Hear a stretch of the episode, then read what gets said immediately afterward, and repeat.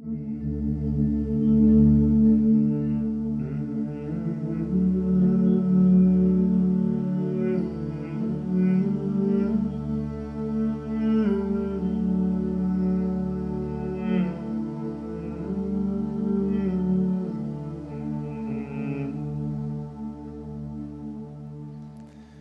morning, North Boulevard. How are you this morning?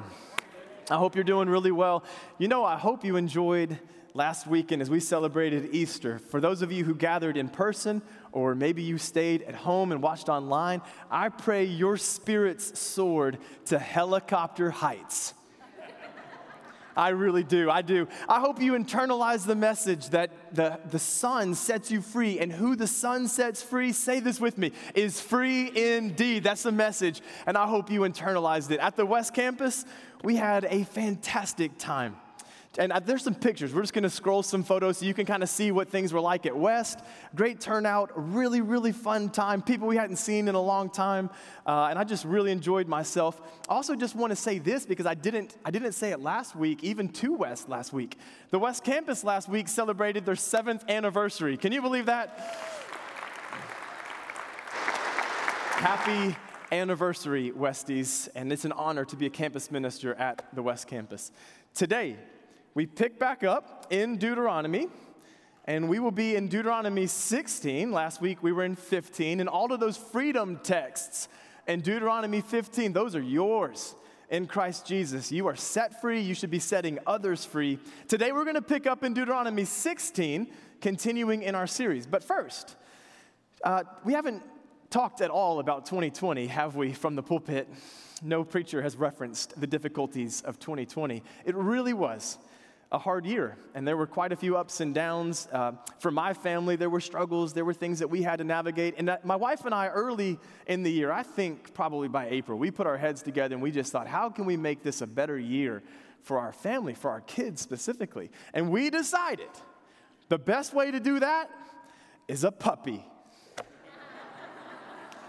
I don't know if that's a good decision, but it's the one we made. So we put our heads together. We did some research. We found a breeder in Signal Mountain with golden doodle puppies that are just take your breath away, beautiful. Yeah, okay. I'm cheating today. I'm cheating. This is not even fair. But these golden doodle puppies were going to be ours. One of them was going to be ours. And so we had planned, and we had months of preparation to get the house ready and to get a crate and to get dog food and bowls and everything just right. And then the day came. It was a little later than we had hoped. We thought it would be a Christmas puppy, but the first week of January is when the day came of this year. And we drove up to Signal Mountain, and I wasn't sure how many we were going to get the opportunity to choose from. There were some people who weren't showing up in their proper order, and when we arrived, there were two that we were going to choose from. And they looked the exact same. And I thought, how do you choose between two puppies? They literally have the same length tail, the same color coat, the same length ears, the same body shape, the same everything. And that just hit me. Like, how am I going to make this decision? So I called my brother. He boards dogs and he trains dogs. And I thought maybe he could help me out. So I called Daniel and I said, Daniel, how do I make this choice? These literally look the exact same to me. And the breeder is like, come on, make your pick. So I called him and he said, well, David, you know that there's more to a dog than just the way it looks. I said, oh, tell me about it. He said, get one of your kids. So I grabbed a kid, and he said, I didn't even mean for that to be funny. He said, get a kid. I grabbed a kid, and he said, let this kid, same kid, play with dog A for a little bit of time. And then we're going to let same kid, the same way, play with dog B. And he said, I want you to put me on video. So I FaceTimed my brother, and he's watching. And kid A is playing with dog A for 5 minutes. And dog A is just flipping head over tail and rolling around and doing circles around the kid and jumping up and down and nipping on the pants and just going crazy. And then he said, okay, take same kid, let's go dog B for 5 minutes. And I'm just letting my brother watch. And dog B just walked up sweetly to this child, licked the child's hand and walked around, wagged her tail, but very slowly and very sweetly. And Daniel looked at me through the video and he said, David, don't you already have enough rowdy at your house?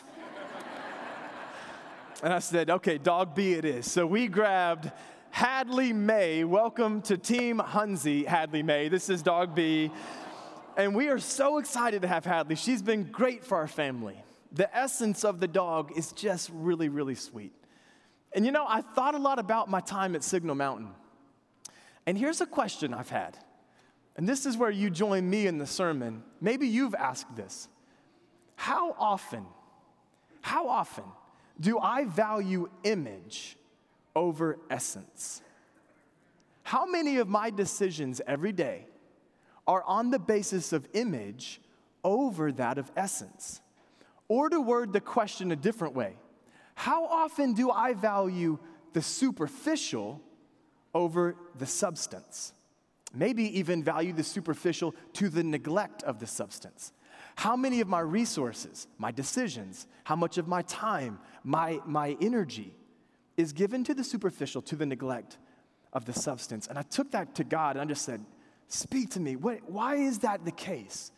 And is that getting in the way of something in my life? And he said, David, I'm way ahead of you on this. Because remember, even when the messianic line was being selected and the king was going to take the throne in Israel, God said to the prophet Samuel, I don't see as mankind sees. People look at the outward appearance, but the Lord looks upon the heart. You can speak anytime you want in the sermon, by the way. We're free. We're open. The man looks at the outward appearance, but the Lord looks at the heart. And he said, David, I've been doing this for a long time. I've been looking beyond the superficial into the substance, beyond the image into the essence.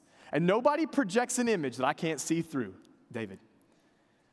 And that's really the sermon today. We're going to be in Deuteronomy 16. What I want you to see, so Deuteronomy 16 is a fantastic chapter, and I really wish I could do it justice. And I'm afraid I won't. At least I won't give you a full and complete understanding of these festivals in Deuteronomy 16. I'm going to show you them, and we'll talk about some highlights of these festivals. In Deuteronomy 16, Moses outlines 3, possibly 4, the way you might count it, festivals that the Jews are supposed to keep annually. These are so important for the essence of God's people, for who we really are, and for remembering who we are and who God is and how we're supposed to be. Rather than doing a deep dive into all of these festivals, this is what I mean. I'm afraid I won't do it perfect justice. Rather than doing a deep dive into all of these festivals, I'm going to show you a golden nugget in your Old Testament in the first few verses, and we're going to really focus in on that for the remainder of the sermon. All right, let's go to Deuteronomy 16, verse 1. Remember, God cares about the essence. He is a God of the essence. And by the end of today, I hope that you are a person of essence and that you care like he does. Chapter 16, verse 1, observe the month of Aviv and celebrate the Passover of the Lord your God, because in the month of Aviv, he brought you out of Egypt by night. By the way, we're in the month of Aviv in the Jewish calendar right now. There's 2 days left. After exile, it's often referred to as Nisan, and that's the month that we're in right now. So Passover was just celebrated. Some of you did just about a week and a half ago. Do not eat it. Sacrifice as the Passover to the Lord your God an animal from your flock or herd at the place the Lord will choose as a dwelling for his name. The 3 festivals we're reading are pilgrimage festivals because they require that you go to the place that the Lord will choose for his name. There are 7 total festivals. If you're really interested in the festivals, and I actually hope you are, there's a lot to learn about God in the festivals, then Leviticus 23 is your friend. Leviticus 23 will take you through all 7. He's going through these big ones as the pilgrimage festivals. You got to go to the designated place. Verse 3. Now notice, here's the gold nugget, and we'll come back to this. Do not eat it, your Passover meal, with bread made with yeast. But for 7 days eat unleavened bread, the bread of affliction, because you left Egypt in haste. So that all the days of your life you may remember the time of your departure from Egypt. Verse 4, here it is. Let no yeast be found in your possession in all your land for 7 days. So this is a collapsing of 2 festivals, the Passover festival and the festival, the Feast of Unleavened Bread, that will go on for the next week. You're to stay in the designated place. You're going to enjoy each other's company. You're going to have meals, but we will not have leaven. Why does God care about leaven? I want you to know first that in case you're not a baker like me, and you might sit and think, what is leaven and what role does it play? Leaven, by the first definition, is a substance, typically yeast, that is used in dough to make it rise. Why would God care about what you put in your bread dough? He cares because, as he said in verse 3, when he called you out of Egypt, it was a night when you were delivered in haste. So we didn't have time to wait for the bread to rise. And God cares about leaven in bread because it symbolizes this, that when God says move, we move. And when God says you're free, you're free. No time to waste, no questions asked. But he also cares about leaven in this way, the second definition. Leaven as a pervasive influence that modifies something or transforms it from within. This is leaven in your life, and he cares about the leaven in your life, about the things that are influencing you, working on you in your essence under the superficial. We're coming back to that, I promise you. But let's continue reading this chapter and gaining an overview of the rest of these feasts. We're in verse 5. You must not sacrifice the Passover in any town the Lord your God gives you, except in the place he will choose as a dwelling for his name. There you must sacrifice the Passover in the evening, when the sun goes down on the anniversary of your departure from Egypt. Roast it and eat it at the place the Lord your God will choose. He keeps saying that. Then in the morning return to your tents. For 6 days eat unleavened bread. And on the seventh day, hold an assembly to the Lord your God and do no work. The Passover is such a crucial festival. It's a reenactment of the night of deliverance from bondage in Egypt. Guys, we celebrate the Passover. You can celebrate the Passover meal as a Seder. Some of you did in our online community. I know we had a Zoom Passover Seder. But there's a real spiritual significance when Jesus reconstitutes this festival around himself. And he says, I am the Passover lamb for you. So we're going to talk a little bit about that later. The next festival that he gets into is this Feast of Weeks, verse 9. Count off 7 weeks from the time you begin to put sickle to the standing grain. This is a spring festival, just like Passover is. We're going to celebrate the harvest before God. Celebrate the Feast of Weeks to the Lord your God by giving a freewill offering in proportion to the blessing the Lord your God has given you.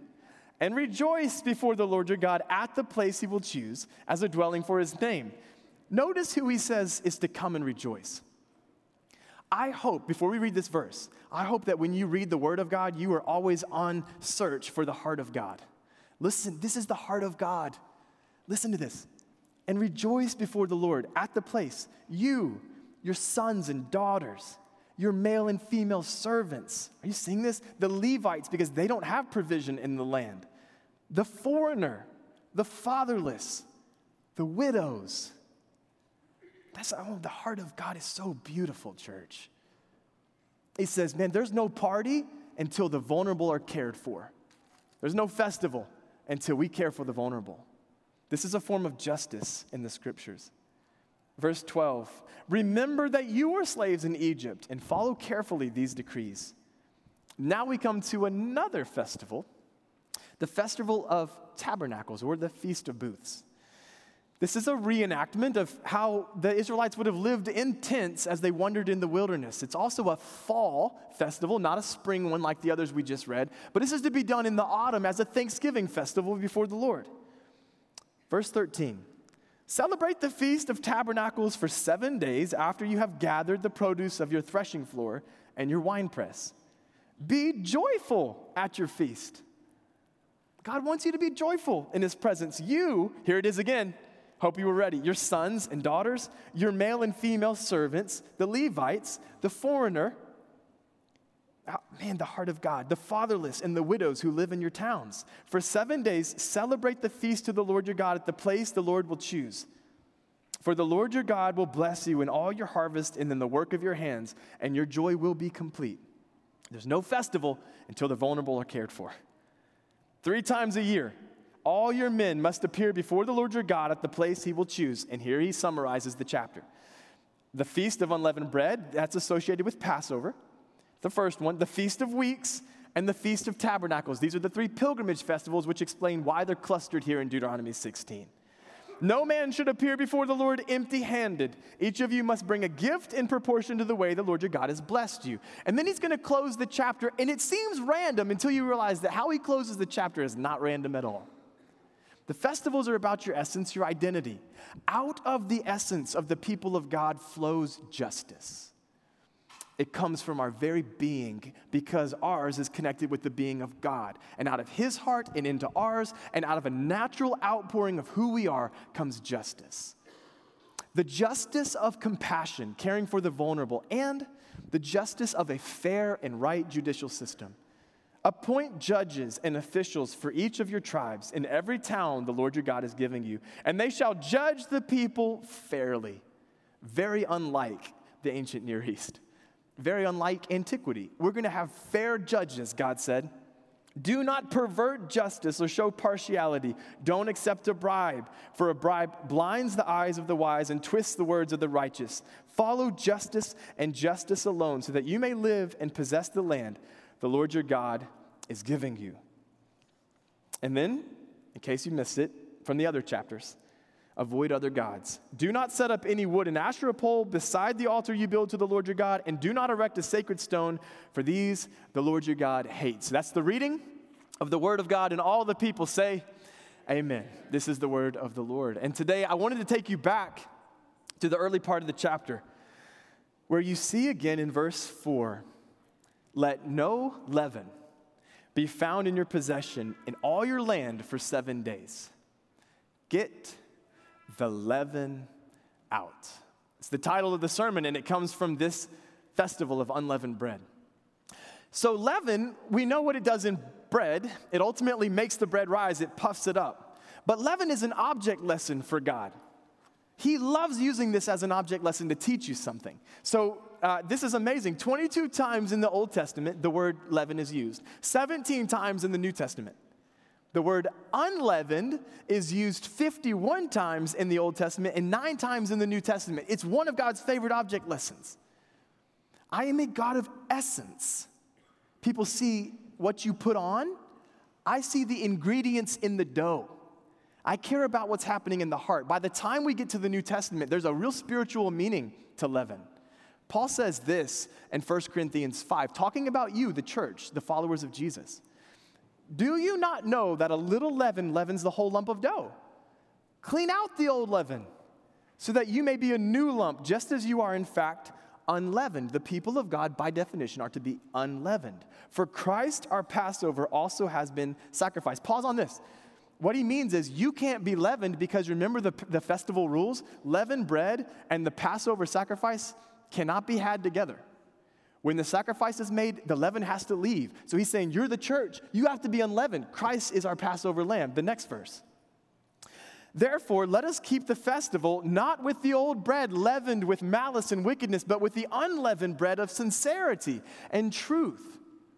Sincerity is a fantastic word to describe the people of God. This is what we're pursuing. Sincerity, defined like this: the quality of being free from pretense, deceit, or hypocrisy. We'll sum everything up that we learned like this: God is not satisfied until you are sincere. Do you believe that? He's not satisfied until you're sincere. So if you take this topic of leaven from Deuteronomy 16 and you go to Jesus and you just ask him directly, Jesus, do you care about leaven? You're the creator of the world. Why would you care about something so small? Jesus would say in Luke 12, and this scene is so amazing, at this point in his ministry, there are followers who are trampling each other to get to him. Literally, Luke uses that word, trampling each other to get to Jesus. And he turns around to his disciples and he says this: be on your guard against leaven, but a particular kind. Be on your guard against the leaven of the Pharisees, which is hypocrisy. Now we preach. You think the word of the Lord has something for you today on hypocrisy. Hypocrisy. This is the leaven that works itself into the heart of the people of God, into the church of God, and corrupts us from the inside out. You know what it does? Just like it does in bread, this leaven puffs us up, makes us proud, self-exalted. Oh, the word of the Lord has something against this today. As a matter of fact, this isn't on your screen. Can you grab your Bibles? I want you to go to Matthew 5. I want to show you something. If you can grab your phone even, however you need to do this, I just want you to lay eyes on something. So by the time we get to Jesus, he's so concerned about leaven. He's concerned about a particular kind, and that's hypocrisy. Look how concerned he is. Look how much this topic means to Jesus. Okay, are you in Matthew 5? No, notice this with me. Verses 1 through 12 is about the posture of the heart. This is Jesus' teachings. 1 through 12, the posture of the heart. 13 through 16 is about the heart. 17 through the end of the chapter is about the sins of the heart. This is the stuff going on inside. You didn't kill anybody, but you were angry and you wanted to. You didn't commit adultery, but you were lusting. You wanted to. Jesus is launching a movement of followers who will be anti-hypocrisy. It's very clear.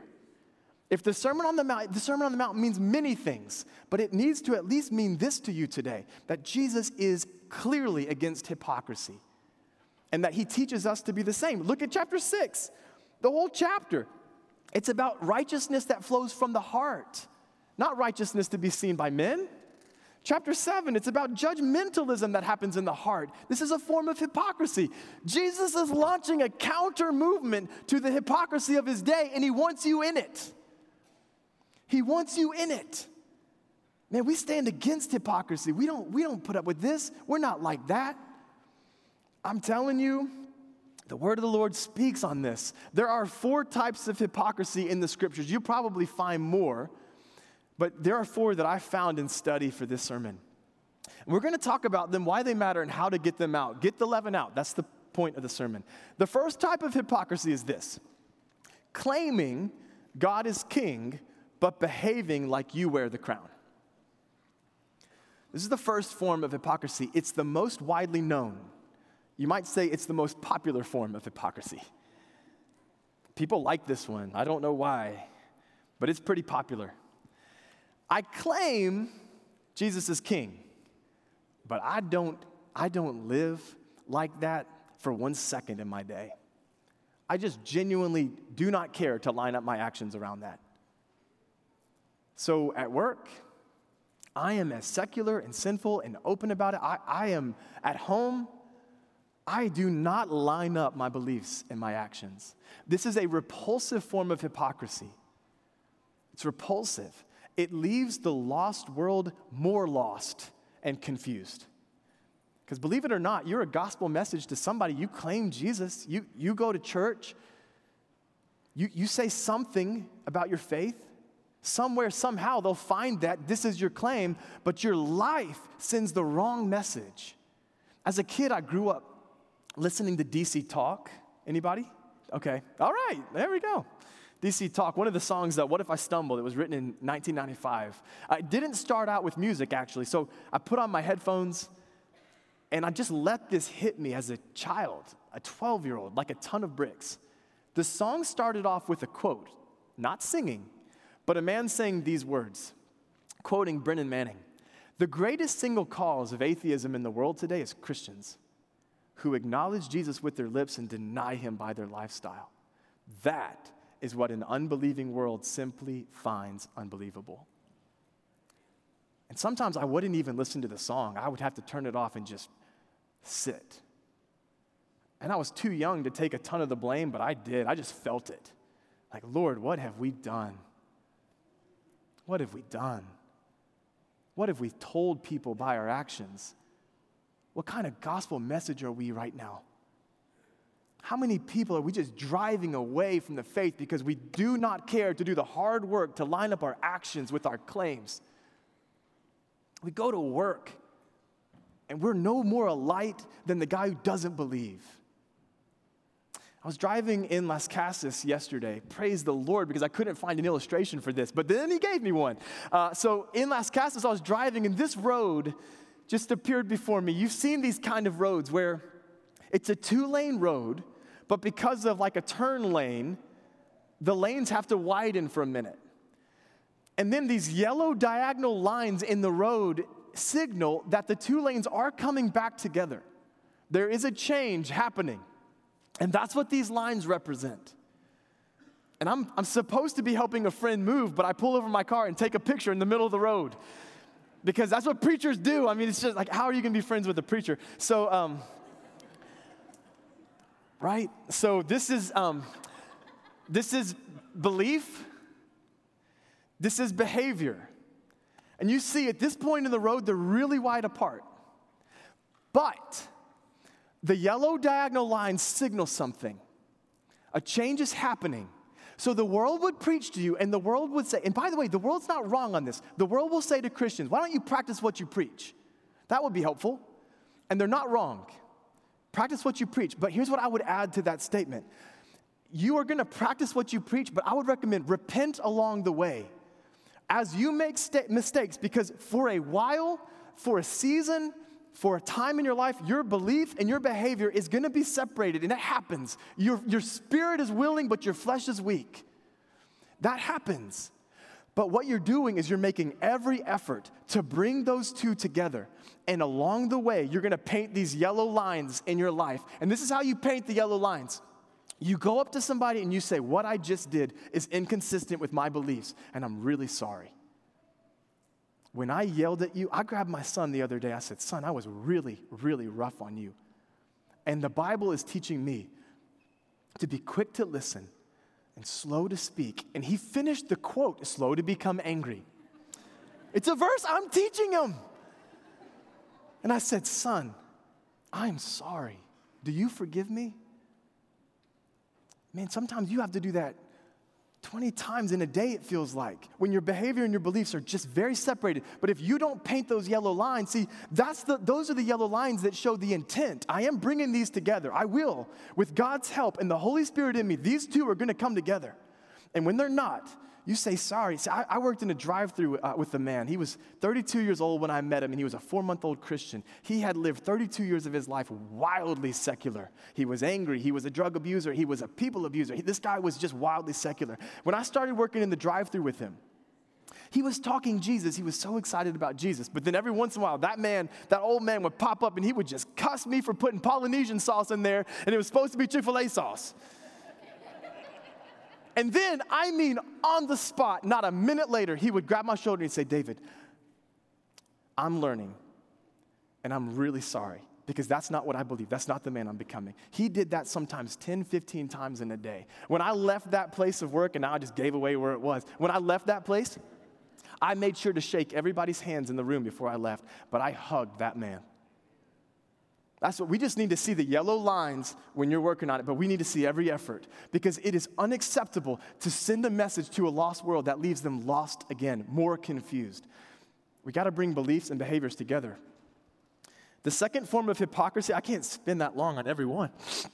The second form, correcting the sin in others before correcting the sin within. So as best I can tell, every preacher has to do this at least one time for initiation. Jesus says, why do you notice a speck of sawdust in your brother's eye and pay no attention? This is where I'm initiated. Pay no attention to the plank in your own eye. Why do you do that? People haven't answered Jesus' question. He asked that a long time ago, and I know a few people who were answering that question. Why do we pay attention to the speck and not to the plank in our eye? I'll tell you why I think that is. We would be deceiving ourselves to say we really care about sin, wouldn't we? The reason we look for specks is because it makes us feel better. I have to somehow, some way find a sin in you because it makes me feel better. And so long as the leaven of the Pharisees is in my heart, I need to be puffed up. I need to be self-exalted. I need to feel proud of myself. So I will somehow, some way find a speck in your life. Here's a way you fight this form of hypocrisy. If you are genuinely against sin, you've proved that to yourself, prove that to me, prove that to others. Here's how. How about first, fight your own? Fight your own. It'd be like saying, I hate weeds, and having a lot of weeds in your yard, but you go out into the neighbor's yard and start plucking his weeds. Like, if you really don't like weeds, get the ones closest to home first. Take the plank out. The third form of hypocrisy, regularly speaking truth, but rarely showing love. I want you to think for a minute. What is Jesus known for? Apparently, this is Object Lesson Sunday. What is Jesus known for, guys? He's known for saying true things, right? Jesus spoke truth like nobody before. He came in, he said, I'm not here to abolish the law and the prophets. I'm here to fulfill the law and the prophets. Not one dot, not one tittle. He said, heaven and earth will pass away, but my words will not pass away. My words. Peter says about Jesus, you have the words of eternal life, Jesus. I'm not following anybody else. We, the people of God, we see Jesus as the truth bearer. Pilate says to Jesus, what is truth? And I'm just like, come on, tell him, Jesus, you are truth. I am the way, the truth, Jesus says, and the life. He is unapologetically true, even when it hurts, and man, does it hurt. What else do we know about Jesus?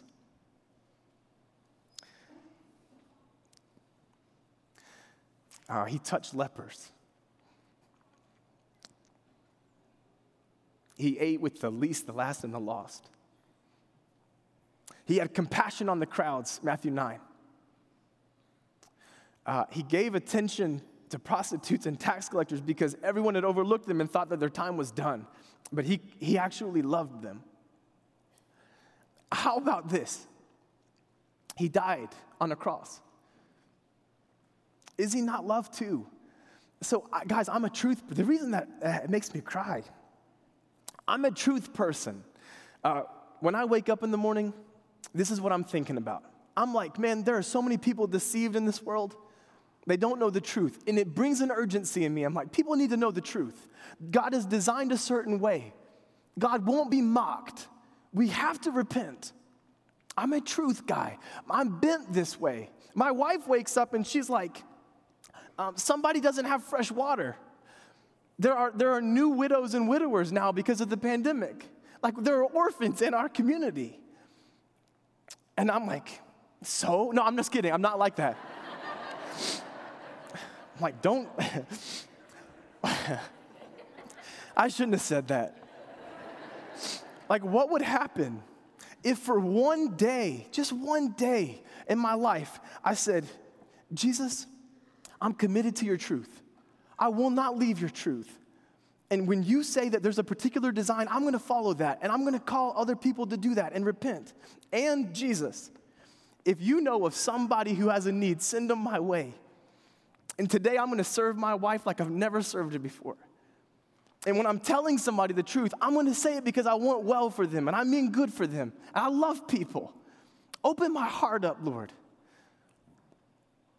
What if we did this? I mean, what if North Boulevard was known for both? What if you did both?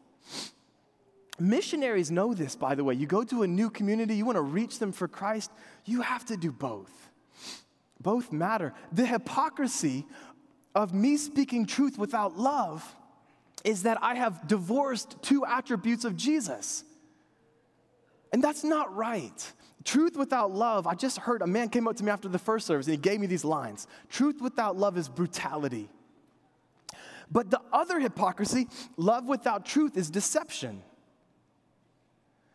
We can't divorce attributes of Jesus.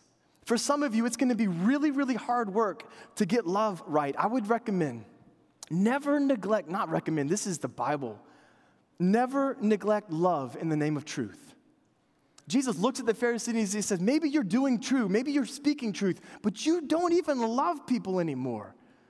You neglected the weightier things in the law. And maybe you need to expand your heart like I do mine. Expand your heart by caring for the widow, the orphan, the foreigner.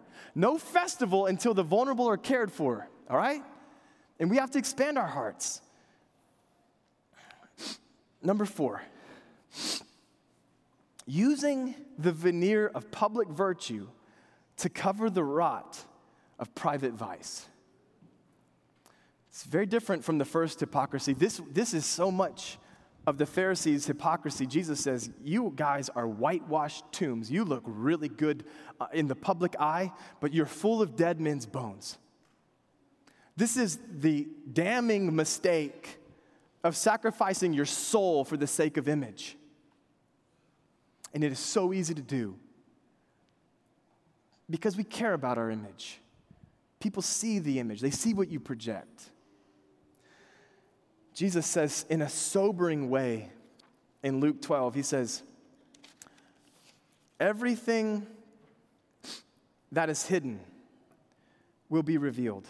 As a matter of fact, nothing that is concealed that will not be disclosed or hidden that will not be made known. What you have said in the dark will be heard in the daylight, and what you have whispered in the ear, in the inner rooms, that's going to be proclaimed from the roofs. You don't hide anything from God. Remember the puppy, I am the God of essence. I know what's going on inside. This week, I mowed my lawn. Thank you. But I didn't clean my gutters.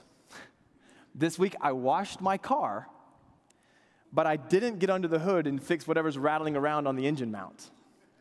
The neighbors see my lawn. The neighbors see my car, the outside. This week, I showered. I put on decent clothes. I got a fresh haircut, but I ate all my kids' Easter candy. How easy it is to focus on the superficial to the neglect of the substance, the image to the neglect of the essence. Jesus says, you don't want to be a whitewashed tomb. You don't. This is the hypocrisy of caring more about what people think you are than who God knows you to be. How do you fight this? I say do the heart work. Do the heart work. Go home. Be honest.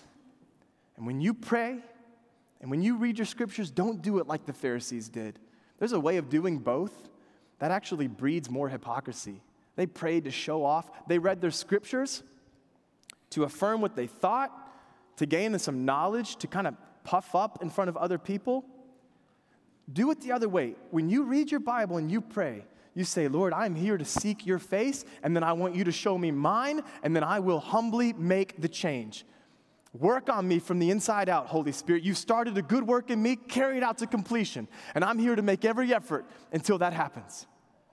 Do the heart work. And the second thing, this is the advice of Jesus. Do good deeds every day this week for God's eyes only. Will you commit to doing one good deed for the next 7 days for the Lord to see and only the Lord to see? Some of you, that even means don't post it. Don't go live on Facebook when you do it. Just do it before the Lord. Work on the essence, not the image. There's a lot of things that inspire me to fight hypocrisy. Not the least is because teachers are judged harshly. But there's something that inspires me in the scriptures. It's not that God's looking to punish me. And, you know, I slip up and my beliefs and behaviors don't match up and he's right on me. There's this verse in Chronicles, actually, that inspires me from the positive. And I want to read this to you. This is from 2 Chronicles chapter 16. For the eyes of the Lord search, they run to and fro. They search, which means this is hard for him to find, throughout the whole earth to give strong support to those whose heart is blameless before him. He's looking to give you strong support today. Why not you? Why not you be a pure one, a blameless one, a fully devoted one, not a pretender, not a fake, not a hypocrite, not a cover-up, but a fully devoted follower of Christ so that he could give you strong support. I don't know exactly what strong support looks like, but I bet it looks something like this, where you are lifted up and tucked under the dog picture, if you don't mind, where you are in the arms of God is coming, and where he's lifted you up. Like my daughter lifted up this puppy. Can you advance the slide for me? That's what I'm talking about. This might be what strong support looks like. Under the arm of God, fully cared for. He's looking. Unfortunately, it's hard for him to find. But not today, not here, not with you. We're going to worship. And while we do, if there's any way at all we can help you with the things that have been taught today, please let us know. There are good men and women who want to support you and help you. You could go to the back into the foyer. We'll grab you there. You grab anybody. Let's stand up together. Even if you're online, stand up with us. Stand up. Let's sing and let's respond to the word of the Lord.